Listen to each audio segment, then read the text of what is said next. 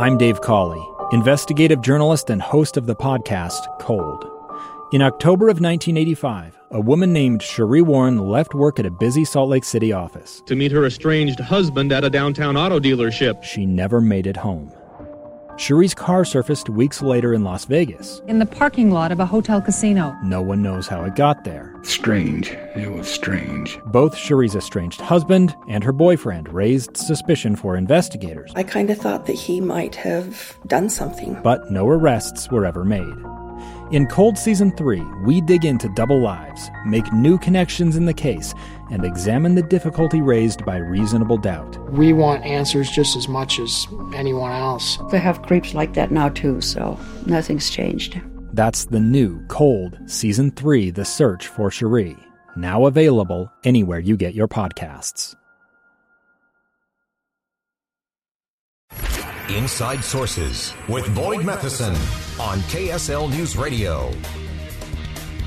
Welcome back, everyone. This is Boyd Matheson, opinion editor at the Deseret News. Thanks for joining us on the extended version of Inside Sources here on KSL News Radio. Great to be with you on a Monday. Hope you had a great weekend. Uh, we've been talking through some of the challenges, some of the things that happened over the course of the weekend. Uh, the battle between President Trump and uh, Representative Elijah Cummings, and obviously that's the the kind of rhetoric that we've kind of devolved into. It, to me, is what prevents us from accomplishing the things that need to be done. And it, I, I, find it really interesting that the uh, the Democrats are uh, in Detroit today and will be having debates tomorrow and Wednesday night.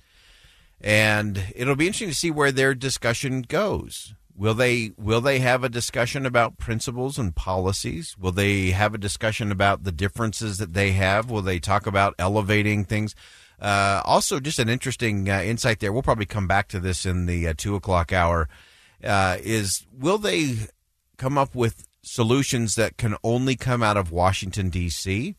Or will they try to push more back to the states where you can have much a much more tailored approach to so many things? It, it is one of the things that I've really appreciated about uh, Representative Rob Bishop over the years uh, is his commitment to federalism. Federalism being this idea that the more we can push to the states, uh, the better off uh, it's going to be, as opposed to trying to do this one size fits all uh, from from Washington. Um, so again, as, as you look at the rhetoric that's that's going on out there, uh, where does it take us, and and what do we do about it? And to me, that's always always the question. And uh, you know, I was I was in Detroit uh, last week uh, for something that was just really elevated. You had people from across the political spectrum. You had people who disagreed on their politics a lot, uh, but they were all there as as part of this NAACP national convention, talking about how do we get to better solutions. And it was really interesting. The the uh, president and CEO of the NAACP and I know for some of you, you're, you're used to hearing the NAACP, which is how they uh, have been known for, for years and years. But they've been trying to change that uh, because they're they're not an auto dealer and they're not a, a uh, athletic conference uh, for colleges. It's the NAACP, and they're trying to change that uh, in their own members and everyone else. And, and out of respect to that, uh, we we want to follow suit that it is the NAACP. Uh, but they've entered into a, a, really interesting partnership with the Church of Jesus Christ of Latter day Saints uh, to not focus on doctrine, but on principles, principles that help inner city families and communities. And so they've d- worked to take the, the church's uh, curriculum around self reliance, financial literacy, education, upward mobility, and, and tailor that to, to the inner city needs. And to watch that take place, that it doesn't require any government funding, doesn't require state funding. This is people helping people. This is teaching people how to fish. This is teaching principles that apply to everybody. And so the contrast is really interesting to me that uh, just a week ago, that's what was taking place in Detroit. And it will be interesting to compare and contrast that to what takes place tomorrow how much of tomorrow will get eaten up uh, by rhetoric, angry rhetoric, uh, rhetoric that's designed to elicit that kind of angry passion, anger, fear, frustration, as opposed to civil dialogue, conversation, and solutions. The president of the NAACP said, We are interested in new solutions, not old conversations. The old conversations are tired. Uh, they don't move us forward. They're not helpful. So let's get to new solutions. That's uh, that's the real key. All right, I want to take a, a little bit of a breath here as uh, we come towards the top of the hour. Uh, you know that we always finish the program by saying, "See something that inspires, say something that uplifts, and do something that makes a difference." And we we have to get to that. And can we sneak this in? Let's sneak this in. I want this is part of an interview I did with Todd Sylvester uh, that to me talks about how do we do something that makes a difference.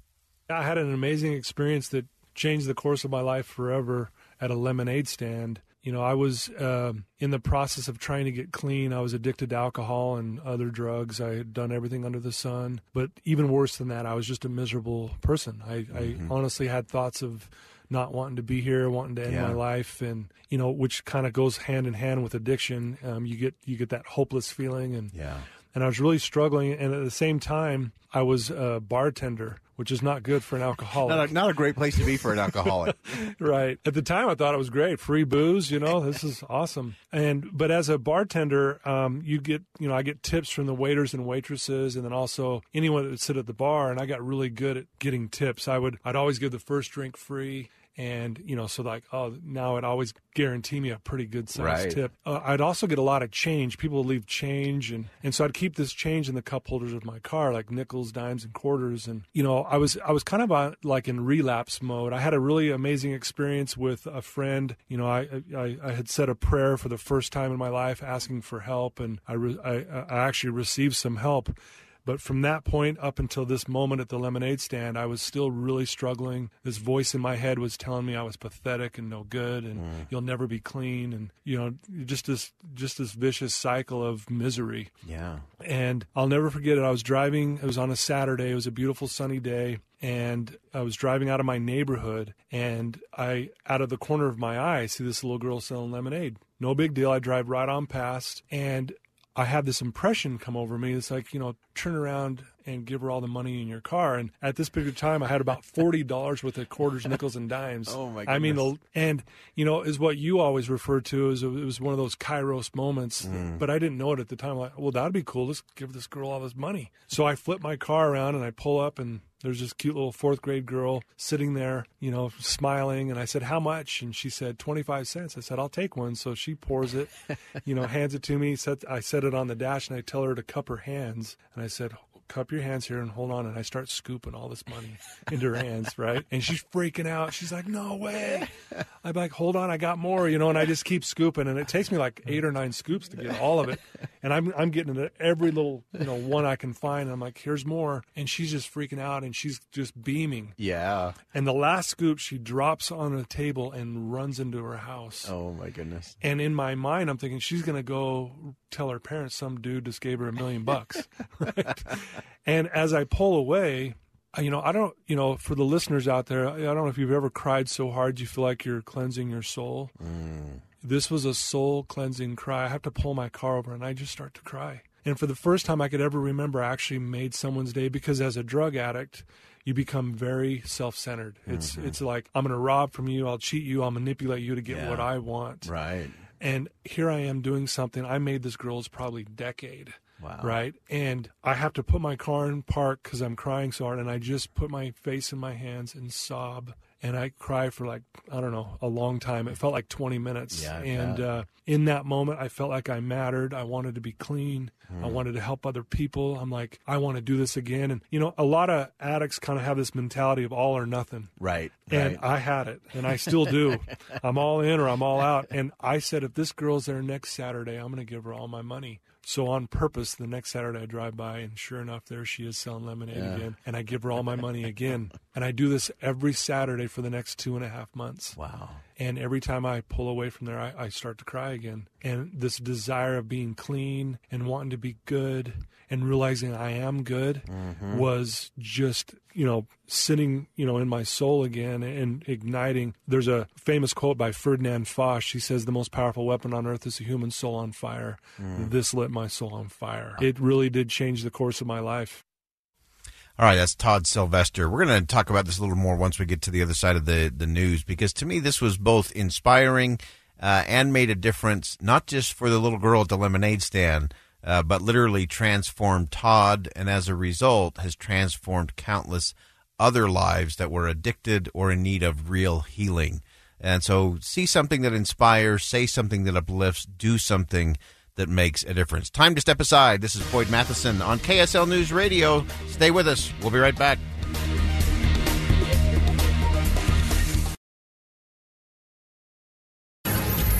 Inside Sources. Behind the scenes experience in Washington and around the world.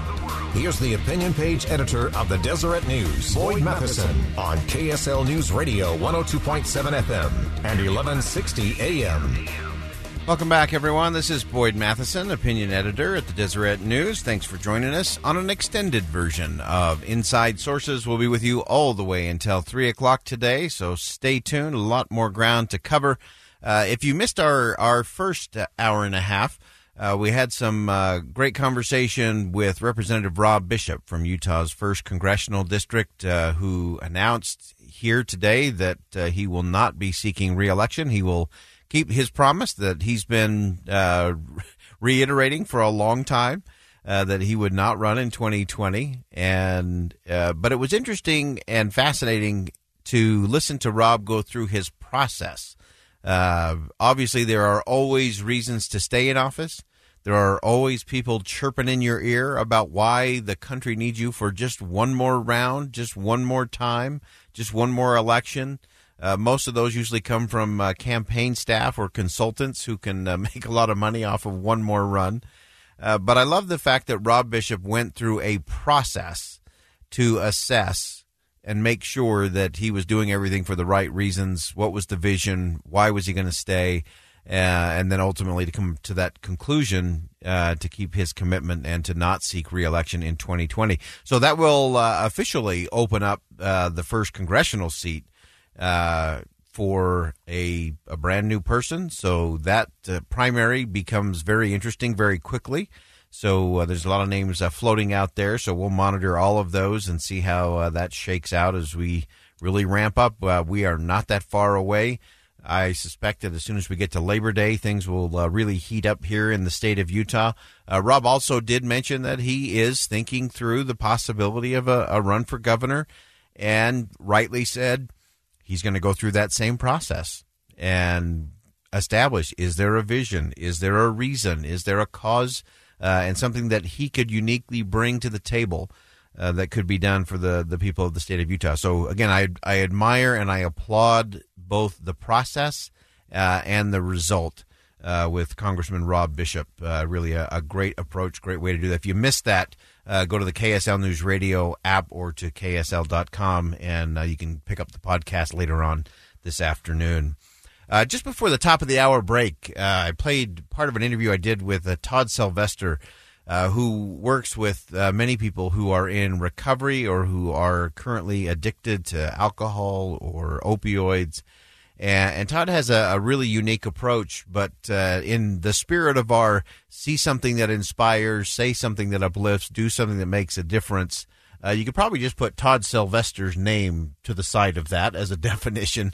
Uh, Todd does that every day. He always is looking for the inspiring. He sees the good in people in a, a very unique way. Uh, and if you missed the the story, I just call it the lemonade stand story, uh, where Todd, uh, as an addict, uh, as a selfish, narcissistic, self-absorbed addict, had a moment at a lemonade stand where he, you know, got a lemonade for 25 cents and then just took all of the change out of his cup and coin holders in his car uh, and gave it to this little girl, and it, it changed him. So not only did he make a difference for this little girl who I'm sure was beside herself, she probably made it was, it was probably a forty dollar twenty five cent glass of lemonade uh, and a good day at the lemonade stand. Uh, but it literally transformed Todd, and that's always what happens when you choose to do something that makes a difference. You may help somebody else. You may lift somebody's spirits. You may uh, provide some value or a service uh, that someone desperately needs. But I'm telling you, the bigger difference will be the difference it makes in your own soul, in your own head, your own heart, uh, as we really choose to do that. Uh, if you see people out there or you have things that you've experienced where you have either seen something that inspires, someone has said something that uplifted, uh, or you've done, or someone else has done something that makes a difference, let us know. Uh, you can always do that on the Utah Community Credit Union text line 57500, or you can also leave a voicemail. If you want to give a little ex- explanation, you can uh, dial 801 575 7668. Again, 801 575 7668. You can leave a, a, voicemail. And for both of those, do that when it's safe. Safety first, uh, always the rule around here. All right, I want to shift gears a little bit now. Uh, we've been talking about a lot of the politics of it, a lot of the language of it, whether it's the Twitter battle with the president, uh, whether it is uh, what's happening in politics, what will happen tomorrow night in Detroit with the Democratic presidential candidates. Um, we've got to learn to step back and have a different kind of conversation. Now, it doesn't mean that we're not being passionate about things, it doesn't mean that we aren't being convicted in terms of what we believe is right at all but it is time. It is time for us to to check the reality of of what we're thinking, why we're thinking, uh, and and what does it really mean? Because so often in the social media world, our perception of reality is so incredibly wrong. It is off, and it creates this uh, blindness to to what is real. And so, so think of it this way. Uh, so if you if you take the fact that 22% of U.S. adults are on Twitter, 22% of Americans are on Twitter. 80% of all the tweets in the Twitterverse come from only 10% of the users. So think about that. 80% of the tweets that are ever tweeted in the Twitterverse come from just 10% of the users. And if if 22% of Americans are on Twitter, that means that you are informing your mind, your decisions, your opinions based on 2.2% of the population. That's not a very good sample size, folks. that is not what is happening in reality. Uh, our good friend Arthur Brooks uh, wrote about this in the Washington Post uh, over the weekend, and he talked about this incredible gap because of social media in terms of what is real. There was a, uh, a Journal of Politics study that revealed that the average Democrat, the average Democrat believes that more than 40% of Republicans earn more than a quarter of a million dollars a year. So the average Democrat believes that almost half, almost half of all Republicans are, are making more than a quarter of a million a year in earnings. Meanwhile, you've got Republicans who believe that 40% of Democrats are LGBTQ. Now, how close are both of those numbers to reality? Not even close not even in the same hemisphere. Just 2% of Republicans make more than 250,000 a year. And 6% of Democrats are LGBTQ. So it just shows you how far off we can be from reality when we're relying on social media as our source for news, for information, informing our opinions, our decisions, our votes, all of those things. And I love the fact that, uh, again, our, our, friend Arthur Brooks, uh, writing in the Washington Post, uh, says we, we've got to change that because it really is messing up the accuracy of our assessment and our ability to have conversations about issues that matter. And so, when will we learn to really step back and say, wait a minute, uh, th- this is not it? Uh, Arthur Brooks, uh, I love this line. He said, Your political IQ is probably higher after watching reruns of Full House than after an hour of just doing political news based on Twitter and social media.